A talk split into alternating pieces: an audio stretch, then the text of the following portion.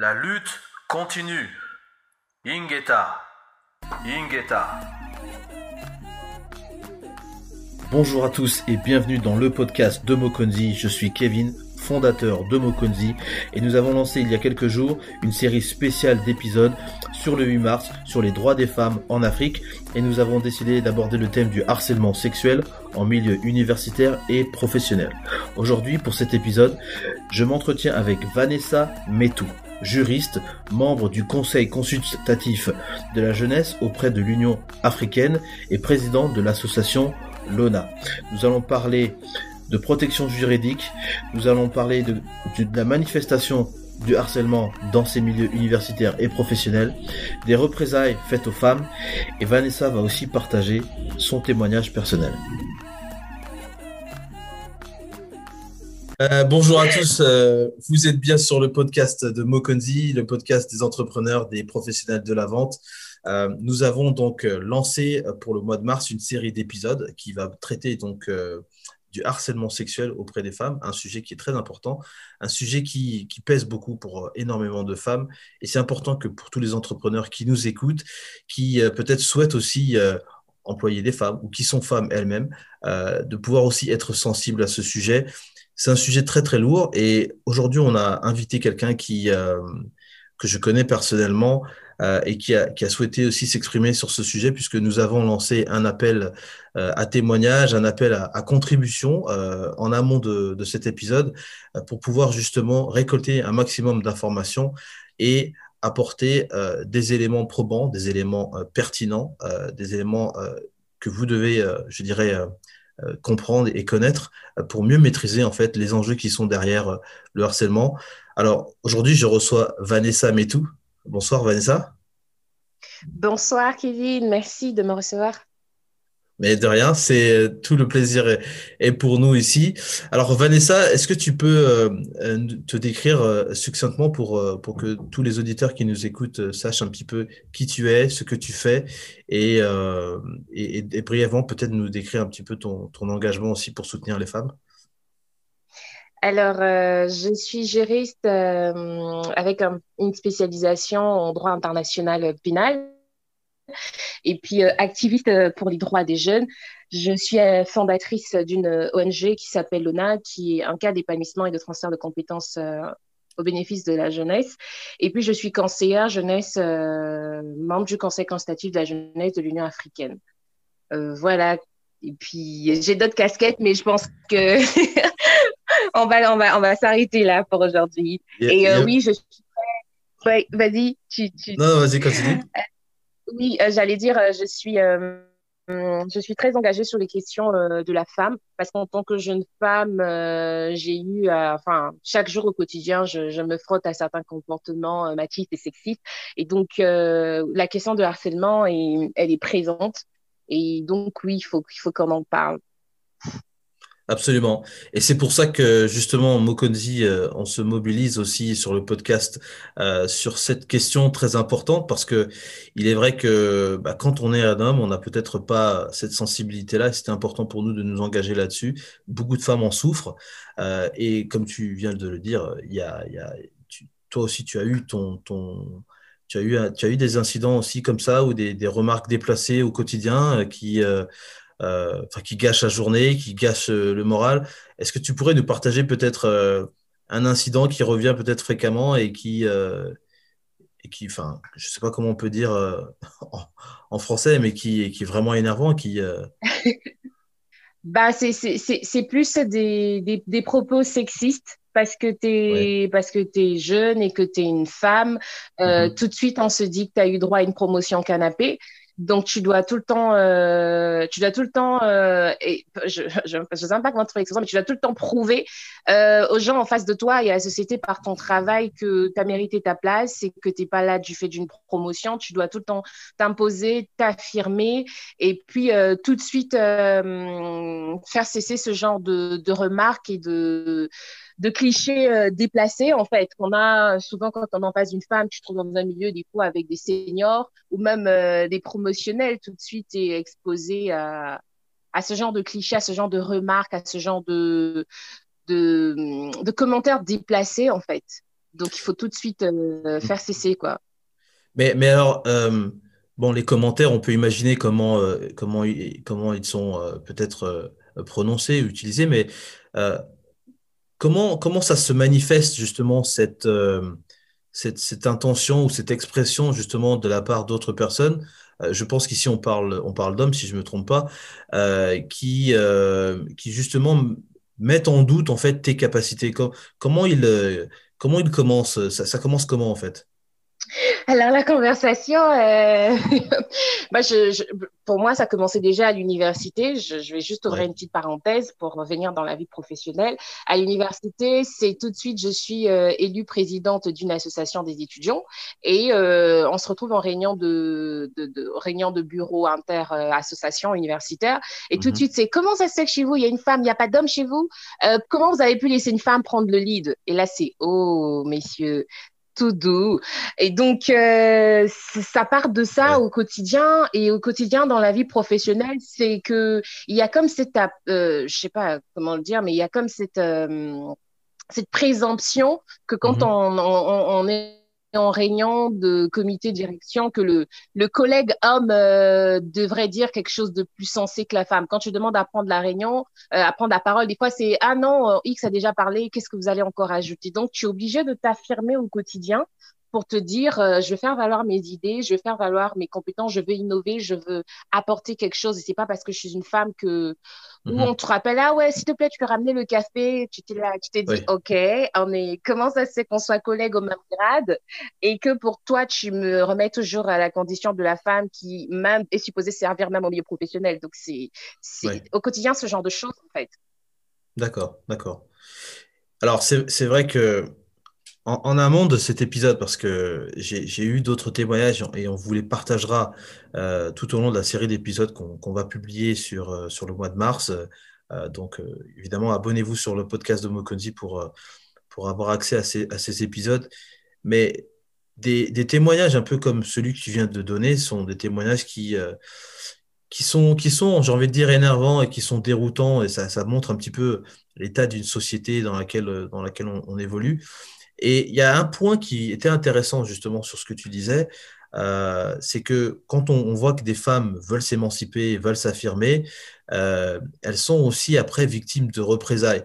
Et, j'aimerais que tu, me dises un petit peu, est-ce que qu'est-ce que toi tu penses de ça justement, du fait qu'il y ait des femmes qui euh, bah, justement suivent cette logique de vouloir s'affirmer un petit peu et qui après bon se, prennent un, un, revers de bâton? Comment on comment on, avance avec ça Comment euh, est-ce qu'il y, a une méthode Est-ce qu'il y a une façon de faire euh, Comment toi, tu, dans, ton parcours, euh, tu as pu t'affirmer et puis ne pas te laisser marcher sur les pieds Absolument. Je pense que ça demande, de toujours avoir beaucoup de maîtrise de soi et de retenue parce que quand on parle des comportements qui, a mmh au, harcèlement sexuel, ce sont des choses qui peuvent à la fois vous euh, vous indigner et vous toucher dans votre sensibilité. Mais c'est déjà d'avoir la contenance pour ne pas forcément euh, tomber dans le côté émotif et se mettre à dire tout et n'importe quoi, mais c'est mmh de pouvoir montrer juste sa désapprobation avec fermeté. Mais ça demande aussi, et ça je peux comprendre très bien les femmes qui sont victimes de, ces questions que nous soulevons aussi sensibles.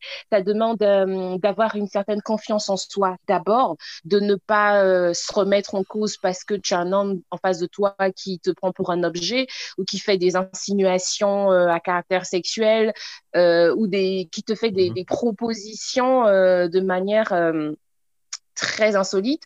Mais c'est vraiment de de, croire en soi, de se dire je ne suis pas une femme objet d'abord. Donc, euh, c'est ne pas tomber tout de suite dans les vices que les hommes euh, peuvent ventiler très souvent, mais c'est également avoir une force de caractère. Et ça, c'est pas, c'est pas évident.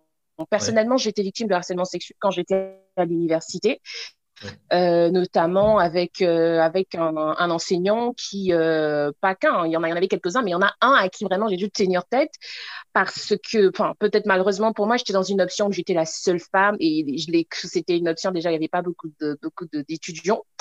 Et donc, j'étais la seule femme qui faisait souvent cours. Et donc, il a mhm. commencé à vouloir mettre une sorte de pression sur moi pour que je puisse céder, mais tellement j'avais une force de caractère que, à un moment, en plein cours, j'ai pas compris son, son acharnement parce que je répondais questions comme il fallait, mais je sentais bien qu'il avait une don contre moi et que c'était mhm. très personnel. Et il a commencé à le montrer en public. Et euh, tout de suite, euh, j'ai manifesté en fait pour dire que je comprends pas pourquoi euh, il y a cette forme d'injustice vis-à-vis de moi. Et je comprenais qu'il me faisait des sollicitations indirectes, mais auxquelles je ne voulais pas répondre justement.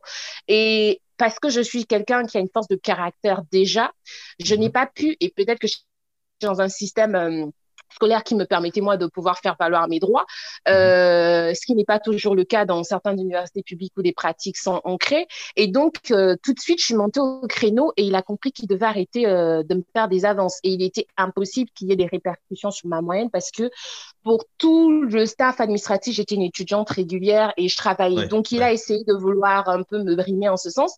Mais voilà, donc ça demande d'avoir une force de caractère de te dire, euh, je dis non, je ne vais pas céder, quelle que soit euh, l'autorité que j'ai en face de moi euh, ou quelle que soit la position de leadership de la personne en face de moi, que ce soit à l'université mm-hmm. ou en milieu professionnel, où des fois tu peux recevoir des avances venant de ton boss, mais il faut déjà avoir cette force de caractère pour dire non, rappeler les limites et mm-hmm. aussi prendre action pour s'adresser aux ressources humaines, pour dénoncer, pour dénoncer cet abus, ce commentaire déplacé, ou pour pour dire faire stopper ces messages euh, déplacés qu'on peut envoyer avec des images euh, qui tout de suite euh, mm. montrent l'incitation à un acte sexuel. Et donc oui, il faut avoir de la, il faut avoir de la force de caractère, il faut prendre position et puis faire passer le message très clairement et utiliser toutes les voies de recours qu'on a en fait pour se défendre et se protéger. Alors juste pour revenir un petit peu sur sur cet incident que tu as vécu quand tu étais étudiante. Euh, et, tu parles justement de, cette manière indirecte qu'avait ce professeur de, venir et de faire des sollicitations comme ça. Euh, comment ça a commencé? C'est-à-dire, euh, quel genre de. Est-ce que tu as un exemple que tu pourrais nous partager de, de sollicitations qu'il a, qu'il a peut-être voulu dire de manière indirecte ou faire? Ça, commence par des, des, paroles un peu déplacées du genre ah mademoiselle Métou euh, vous êtes euh, vous êtes euh, vous êtes belle vous êtes brillante. Tu dis ok limite que mon que mon enseignant me dise que je suis brillante c'est bien mais qu'il me fasse des compliments sur le côté physique ça commence à t'interpeller. Au début tu, tu, te dis bon c'est peut-être qu'il est gentil il veut complimenter. Et mhm. après tu te rends compte que il commence à te faire des, des, propositions. Ce serait bien que vous passiez à mon bureau bureau en dehors de l'université. On va on va parler de quoi? Non est-ce que je pourrais vous inviter? Et après tout de suite tu te rends compte que c'est ce sont des invitations importunes quoi. Et, et puis c'est que quand tu vois le revirement parce que tu dis non, tu vois le revirement euh, en cours ou euh, on t'interroge, tu réponds mais c'est comme si ça ne suffisait pas, il est nerveux. Tout de suite euh, tu tu comprends en fait que c'est parce que tu as dit non et que en voulait un peu plus. Ouais. Ouais. Donc c'est c'est par c'est par palier, hein, c'est-à-dire que ça commence, on teste un petit peu les eaux pour voir qu'est-ce que ça donne, et puis on essaie d'aller un petit peu plus loin, un petit peu plus loin, jusqu'à des propositions, des invitations, et, euh, et après voilà, quand en fonction de la réponse, les attitudes changent. Ou euh, et j'imagine que si tu avais accepté donc euh, ces invitations, certainement qu'il aurait été encore beaucoup plus positif et beaucoup plus peut-être généreux dans sa façon de faire avec toi, il n'aurait pas été peut-être enfermé euh, comme, euh, comme euh, il a été quand tu lui as, as, repoussé ses avances. Quoi. Oui, c'est comme cela. Après, après finalement, ça, ça débute forcément sous des attouchements physiques, soit tu vas essayer de passer la main dessus. Et hmm. vous savez, le, le, harcèlement, il y a plusieurs types, il y a plusieurs formes, et des fois c'est physique, des fois c'est juste verbal, des fois c'est non sexuel, mais tout y est pour planter le contexte en fait. Alors, c'est moi, je suis très content de, t'avoir sur, euh, sur le podcast parce que justement, quand on a lancé euh, cet appel à, à, contribution, on a, on a mentionné dans le titre harcèlement sexuel en milieu professionnel et universitaire. Et je pense que pour ceux qui nous écoutent, vous avez quelqu'un ici, donc Vanessa Metou, qui, euh, qui est juriste, donc qui connaît aussi le droit. Euh, et qui a été voilà, victime dans ces deux milieux-là. Euh, et c'est un peu comme si, euh, bon, ça, ça, ça, ça, vous suit hein, finalement. Vous partez de l'université, c'est des professeurs qui, qui vous agressent hein, d'une certaine manière. Et puis après, c'est l'employeur qui, qui arrive à ce niveau-là. Moi, je voulais un petit peu que tu me, tu me dises un peu, parce que c'est vrai que de manière générale, et on va parler du contexte du Congo parce que c'est le contexte dans, lequel on, on, évolue un petit peu sur ces séries de podcasts, d'épisodes. Euh, l'omerta, c'est-à-dire ce, silence général qu'il y a aussi au niveau des, femmes, et je voudrais juste faire un clin d'œil à, à la campagne Tosala où on a vu de, très beaux témoignages et on va en partager quelques-uns sur, sur les, prochains épisodes où on a en fait donc, quelques personnes, mais qui sont représentatives donc, des, des, des, femmes qui vivent au Congo, qui expliquent que parler de ces agressions-là, ça a été très difficile pour elles. Et que même au sein de leur famille, elles n'ont pas pu en parler. comment on explique ça? Toi qui, en tant que femme, comment tu expliques justement qu'il y ait ce silence-là? Est-ce que c'est dû juste au fait que euh, la douleur est tellement profonde qu'on a du mal à la faire sortir? Est-ce que c'est du fait qu'on n'a on n'a pas de structure qui peut accompagner et qui peut aider les femmes à s'ouvrir? Comment on brise ce silence pour briser le tabou? Alors, il y a, il y a d'autre part euh, l'indignation, euh, la souffrance que cela nous impose en tant, en tant que femme. On se sent euh, on, se sent diminué en fait, parce qu'on voit tout de suite un homme en face de nous qui veut jeter son dévolu, qui veut tout de suite, et même dans la manière de, le faire en fait, c'est soit tu uses de sa position parce que c'est un super hiérarchique ou c'est un collègue qui a une position un peu plus que toi. Mhm, euh, mhm. il montre, c'est plutôt l'indélicatesse qu'il y a avec ça. Ça, ça dénote du fait qu'on on pense que la femme est un objet, que je peux me l'approprier. Encore, si, si ce sont des avances qui se font de manière euh, très, comment dire, c'est normal que quelqu'un, que dans une administration, un homme, une femme, que vous pouvez éprouver une certaine attirance. Mais quand ça se fait dans la manière qui va avec, euh, là, c'est, vous êtes deux adultes, c'est à toi de dire la femme oui ou non si tu veux pas. Mais quand on parle vraiment de harcèlement, c'est que euh, il, y a tout qui va avec. Il y a la gestuelle, il y a les avances, il y a... Mhm. donc tu te sens indigné dans ta condition de femme et ça peut te bloquer personnellement. Euh, mais il y a aussi euh, le fait que des fois on n'ose pas en parler et ça c'est c'est parce qu'il y a, il y, a, il y a des pesanteurs, on va dire ça comme ça, culturelles, mhm. sociales qui font que on, nous a, moi je vais revenir un peu sur le contexte africain, on nous a un peu éduqués en montrant que bon, l'homme est supérieur, euh, même quand, mhm. surtout quand c'est un aîné, tu n'as pas le droit de répondre à un aîné. Donc tu t'imagines dans un contexte universitaire où tu as un enseignant qui, qui a l'âge de ton papy, qui te fait des avances parce que culturellement on te dit que tu peux pas répondre. Euh, là, maintenant, c'est là où ton bon sens doit intervenir pour mettre la limite de si lui, il a déjà dépassé la limite du respect pour oser me faire des avances ou euh, poser un acte déplacé moi, je peux pas non plus me contenir. Donc, il y a ces pesanteurs culturelles qui existent. Il y a également le fait que, bon, certaines femmes elles-mêmes euh, se disent, euh, je, je, me sens dans une position, je suis impuissante. Le match est perdu d'avance. C'est euh, c'est mon supérieur, soit je suis condamnée à réussir, ben je vais forcément mm-hmm. céder. C'est là où justement on en arrive à certaines femmes qui laissent se perpétrer ces actes de, de harcèlement parce qu'elles tombent dans, dans, dans, ce filet où elles se disent, bon, quoi que je dise, l'administration va pas, surtout si tu es en face de toi un doc qui est réputé, va se dire, aucun étudiant ne s'est jamais plaint, pourquoi c'est toi? Ça peut se retourner contre toi ou on te dira que c'est certainement toi qui veux nuire à sa carrière. Donc, il y a tous ces enjeux des fois qui font que les femmes, elles, elles, réfléchissent pas plus loin en fait. Elles se disent, euh, bon, je préfère me taire, prendre sur moi, de toute façon, il me reste qu'une année, j'ai ma licence en poche, après je passe à autre chose. Ou dans le milieu professionnel, certaines, des fois, euh, elles ont tellement galéré pour obtenir un poste que quand elles en ont un, en Afrique, on, prend souvent soin de nos familles. Donc, tu es la sœur qui travaille, tu as des petits frères, tu as une famille à prendre en charge. Tu te dis, mhm. est-ce que je vais risquer de perdre mon emploi juste parce qu'il y a un homme qui me fait des avances? Et tu tombes sous le, silence, en fait. Tu te dis, OK, je vais laisser faire. Et donc, oui, il y, a, il y a tous ces facteurs. Il y a la peur, il y a le fait que, bon, des fois, on ne sait pas à qui s'adresser ou on ne fait pas confiance certainement euh, aux institutions au sein de la boîte où on travaille. Je vais aller voir le chef de ressources humaines, mais lui-même, il a été employé par le DG. Et on se dit, il n'y a pas forcément de liberté, de neutralité. Est-ce qu'il va vraiment défendre ma cause ou est-ce que je vais me faire virer le mois d'après? Il y a tous ces, tous ces enjeux.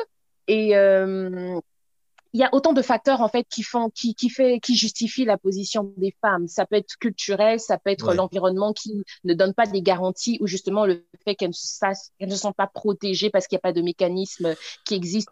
Alors, justement, c'est un point important et, c'est là où, euh, non, excuse-moi, c'est là où justement c'est très important puisque euh, ce que tu soulèves, euh, c'est véritablement la protection réelle des femmes. et alors, on, on a, on a trois éléments importants euh, que je, en tant que juriste, peut-être que tu, tu, les connais bien. Euh, il y a le protocole donc, de la Charte africaine des droits de l'homme et des peuples relatifs aux droits de la femme en Afrique. Qui a été ratifié par le Congo donc, en, 2003, ce qui est aussi connu sous le nom du protocole de Maputo. et nous avons mhm. en, en, interne, si je puis dire, donc au niveau national, donc il y a la Constitution, hein, de, du, du, la Constitution donc, de 2015, de, je crois du 30 octobre 2015, si je ne me trompe pas, dans son article 17 qui nous dit la femme a les mêmes droits que l'homme. La loi garantit la parité et assure la promotion ainsi que la représentativité de la femme à toutes les fonctions politiques, électives et administratives. Et à ça, il faut ajouter évidemment euh, le Code de la famille, donc un Code de la famille qui date de, 1984, euh, dans son article 798 qui nous indique que la femme a les mêmes droits que l'homme dans les domaines de la vie privée, politique et sociale. Alors, bon, quand on, a, on a ces éléments-là, euh, je pense qu'en tant que juriste, euh, bon, ça c'est le papier, c'est la théorie, mais concrètement sur le terrain, euh, comment on fait pour protéger des femmes? Parce que par exemple, nous, on s'est intéressé particulièrement à ce sujet en se, en se, disant, bon, moi, si je suis entrepreneur, mhm. qu'est-ce que je peux faire pour peut-être mettre en place une sorte, je ne sais pas moi, d'écosystème ou, ou, de, ou un système de protection pour protéger mes collaboratrices dans mon entreprise qui, qui serait victime peut-être euh, d'harcèlement de ma part, euh, qui serait peut-être mhm. victime d'harcèlement de la part d'autres personnes, et aussi peut-être qui, voilà, par d'autres collaboratrices qui seraient peut-être tentées de garder le silence parce que bah, elles auraient elles auraient été conseillées de, de, garder le silence, parce que comme tu viens de le dire, elles auraient beaucoup plus à perdre euh, qu'à gagner en voulant faire valoir justement leurs droits et en faisant, en voulant, en voulant s'exprimer sur le sujet. Pour toi qui es juriste et qui vis au Congo, comment on regarde un petit peu cette question-là de la protection, euh, la vraie protection des femmes sur le terrain? Comment elle se, elle se présente? Alors, euh, je vais dire que hum, il y a il y a les textes et il y a l'application justement. Mm-hmm parce que c'est vrai que au-delà des textes que vous avez signés, le Congo euh, a ratifié la charte, la charte sur la, la charte sur la non-discrimination, enfin la convention sur l'élimination des violences à l'égard des femmes. Et pourtant, il n'y a pas de loi, parce que le problème avec les conventions et tous les textes internationaux, c'est qu'une fois qu'on les signe, euh, et qu'on les ratifie, il faut les transposer dans le droit positif. Ce qui fait que pour incriminer les faits au niveau national, et, la difficulté qu'on a avec euh, le harcèlement, par exemple, qui, euh, qui est réprimé dans la mhm. charte africaine des droits de l'homme pour les violences faites aux femmes que vous avez citée, euh, et toutes ces autres conventions que nous avons signées, c'est qu'il n'y a pas de loi au niveau national en fait qui définit qu'est-ce que le harcèlement sexuel. Et euh, quand une fois qu'il y a un acte de harcèlement qui est perpétré, par exemple, le, le, le coupable doit avoir droit à telle sanction, telle peine et tout et tout, c'est n'est pas défini en fait. Du coup, on a, euh, on a euh, l'association des femmes juristes du Congo qui a plusieurs fois animé euh, des conférences sur la question, mais légalement, le harcèlement n'est pas répréhensible au Congo. Il n'est pas, il n'est pas constitué en tant qu'infraction. Cependant, sur la, donc, ce serait peut-être faire un plaidoyer pour qu'il y ait une adoption d'une loi spécifique sur les violences faites aux femmes et qui prendra en compte notamment le harcèlement sexuel et tout, et tout type euh, de formes de violence euh, physique et euh, autres qui vont avec. Par contre, les cas de victimes, ça c'est sûr qu'il y en a dans la réalité. Il y a, il y a des cas de, de, victimes de violence et de harcèlement qui existent. Mmh. Et donc, je pense que ce que ce que ce qu'on fait dans nos juridictions, c'est des fois à faire des assimilations avec des délits de voie de pour punir notamment euh, les actes de harcèlement et autres types euh, de violences. Donc, il faudrait qu'on arrive à avoir une loi, mais déjà, dans l'absence de cette loi, au-delà du fait qu'on ait euh, ratifié ces conventions qui normalement accordent la protection aux femmes sur ces genres de violences, il y a que, bon, pour l'instant, on, les assimile à d'autres types d'infractions pour pouvoir réprimer réprimer ces faits, mais il n'y a pas de loi en tant que telle euh, à ce jour. Donc euh, oui, il y, a, il y, a, tout ce travail à faire, mais pour répondre à votre question au-delà de, des textes, il y a euh, l'éducation. Moi, je vais vous prendre un exemple, par exemple, mhm. à l'Union africaine, quand on a intégré le, le, Conseil, quand on a intégré en 2018, c'était l'époque où il y avait justement des cas où on parlait de harcèlement. Mais on avait cette crainte également. On a eu cette discussion avec avec euh, les collègues qui justement ont montré et nous ont démontré ce, qui nous a apaisé parce qu'on personnellement on n'a pas été victime de ça de, harcèlement jusque là donc euh, mais on avait eu écho notamment des, des cas qu'il y avait par le passé et on nous a montré qu'il y avait une vraie politique qui était mise en place en interne pour dénoncer ces faits et euh, pour protéger la femme afin qu'elle ne soit pas victime. Donc il faut créer des mécanismes. Ça se fait au niveau de l'Union africaine pour garantir justement euh, les droits de la femme et c'est des choses que nous saluons. Mais au niveau du système des Nations Unies également, il y a en interne, généralement dans les agences, mm-hmm. euh, des mécanismes qui permettent, euh, qui garantissent la protection. Et ça, ça j'en viens le prototype, c'est parce que ça passe par l'éducation. Déjà, quand tu signes ton contrat, tu as une charte qui te dit que tu ne dois pas faire ceci, cela, parce que c'est vrai qu'on parle du harcèlement sur les femmes, mais il y a également le harcèlement sur les hommes.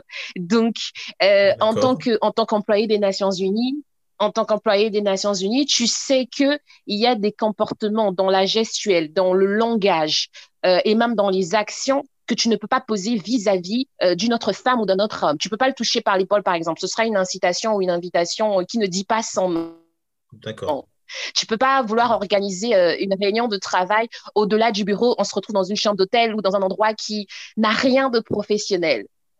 ça, c'est autant de, de, de, de, de garde-fous qu'on met dans le système de des Nations Pour justement que chacun connaisse ses droits et ses limites. Et au-delà où tu décides de manière délibérée d'enfreindre euh, ça, tu poses clairement des actes d'harcèlement et euh, il y a des cellules d'écoute. Je pense qu'au niveau national, pour répondre justement à la question, on devrait s'inspirer de ce genre de mécanisme au sein des mhm. entreprises pour justement euh, renforcer, créer un pôle qui sous, au niveau du département des ressources humaines qui serait justement autonome, qui pourrait écouter euh, écouter les jeunes femmes qui, ou mhm. les hommes, enfin toutes les personnes, en tout cas tout employé, euh, a droit à une sécurité, à une protection, qui sont victimes de ce genre d'actes, qui peuvent euh, dénoncer, en parler en toute neutralité et justement mener des enquêtes et quitte à sanctionner l'employeur qui a eu ces écarts. Je pense que dans la société, c'est des modèles qu'on pourrait faire, avoir des numéros ouverts où on peut justement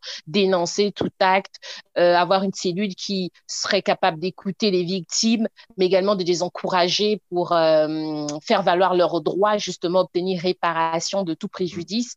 Et voilà un mécanisme qu'on pourrait mettre en place. Alors, c'est, c'est vraiment, en tout cas, merci pour ce, pour ce partage parce que, effectivement, euh, Déjà, on n'en rencontre pas tous les jours de, des personnes qui justement travaillent au niveau de l'Union africaine, au niveau du Congo. Donc déjà, en tout cas, merci euh, pour ce, partage très très intéressant, très important. Et il est vrai euh, qu'on pourrait très bien s'inspirer de ce système de, protection, de ce système de signalement euh, au niveau de ces, organisations internationales pour pouvoir l'adapter ou au moins essayer d'utiliser un, système un peu en miniature de ce, que, de ce qui est fait là-bas au niveau de, de l'Union africaine. C'est vraiment, euh, vraiment très important, très édifiant, je trouve. Euh, parce que oui, effectivement, pour le cadre de l'entreprise, euh, alors je ne suis pas juriste moi-même, mais je me souviens un petit peu de mes cours, mes cours de droit où on parlait d'abus de biens sociaux, notamment pour les, les, personnes qui sont à la tête d'entreprise et qui euh, voilà, euh, se retrouveraient dans des situations où ils confondraient peut-être euh, la caisse de l'entreprise et leur propre caisse et ils se retrouvaient à utiliser l'argent un petit peu comme, comme, comme bon leur souhaite. Pour le, sur le simple principe que, bon, bah, comme c'est moi qui ai ouvert l'entreprise, donc l'argent de l'entreprise, c'est mon argent. or que c'est pas ça.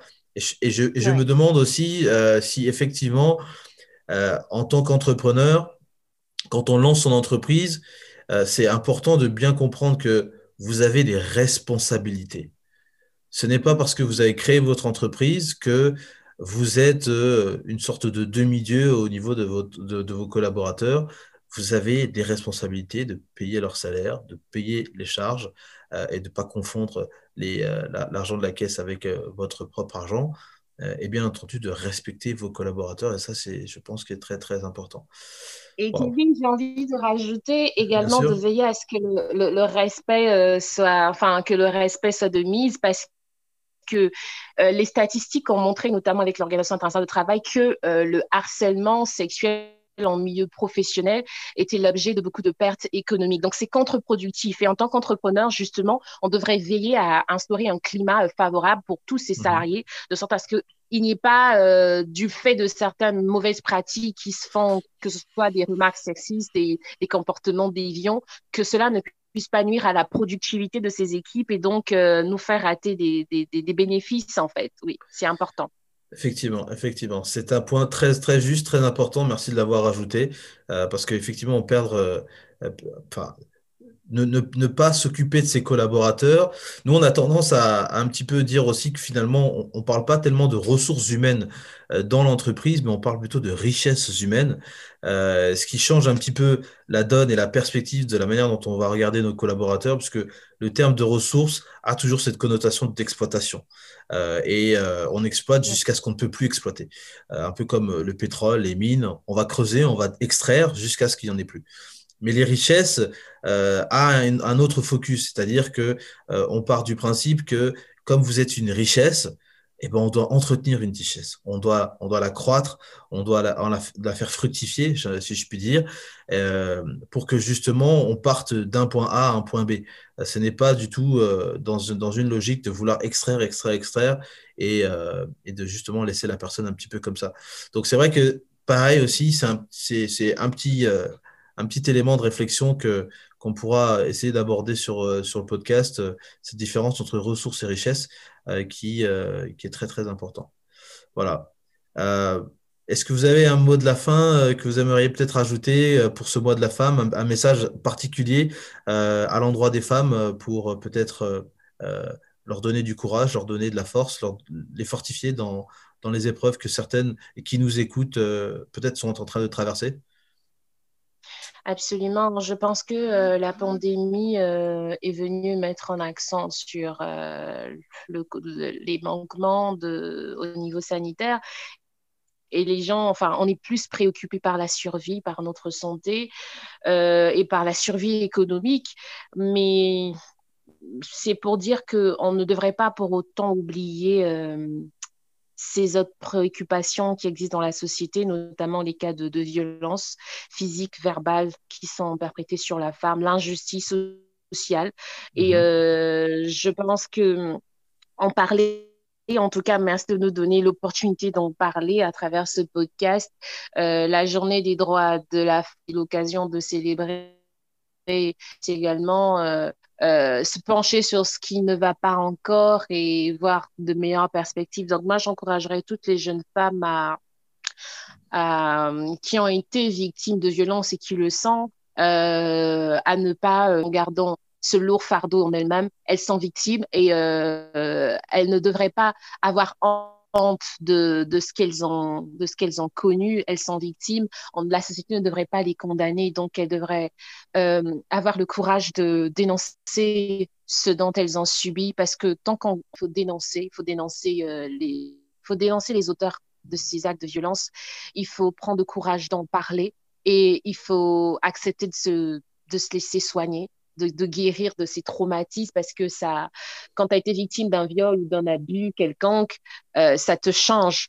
Mais c'est cette capacité qu'on a également en tant que femme d'être résiliente et de puiser en nous euh, euh, la force qu'il faut pour rebondir. On est tellement de choses, on peut devenir tellement de choses. Donc j'aimerais dire, si vous avez été victime de violence par le passé ou que vous l'êtes, que ce soit sous sous le milieu professionnel ou euh, dans la vie au quotidien. Ne vous laissez pas abattre sur tous ces comportements ou sur toutes ces, ces, violences, mais vous êtes tellement de choses. Trouvez la force en vous de, de vous de vous définir, de vous accomplir et ne laissez pas les hommes qui vous ont fait du mal hier vous empêcher d'avoir un futur brillant, de d'être autonome. Donc j'invite les femmes à être épanouies, à se réaliser et à continuer à lutter pour euh, se faire leur place et pour faire valoir leur potentiel au-delà euh, des, abus dont nous sommes victimes au quotidien. Je pense que la lutte continue. Voilà. Voilà. Ben, écoutez, voici euh, le mot de la fin. La lutte continue. En tout cas, Vanessa, merci beaucoup d'avoir prêté quelques réponses à, nos questions sur le thème du harcèlement sexuel en milieu professionnel et en, au milieu universitaire. En tout cas, merci beaucoup pour tous ces éléments très importants, ces éléments édifiants.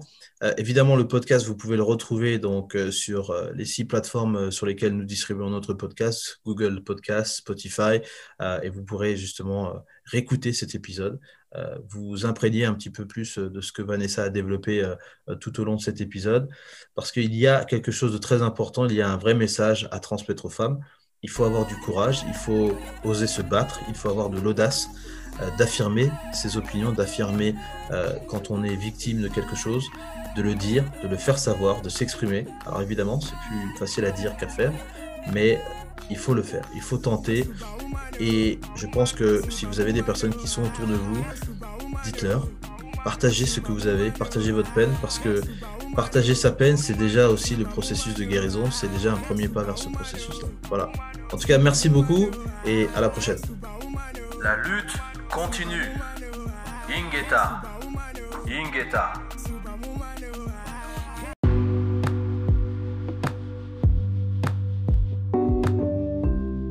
Si le podcast de Mokonzi vous plaît et que vous aimeriez présenter votre entreprise, ses services, ses produits à notre communauté d'auditeurs, rien de plus simple, vous nous envoyez un email sur podcast at et nous pourrons insérer une publicité pour vous. Merci beaucoup.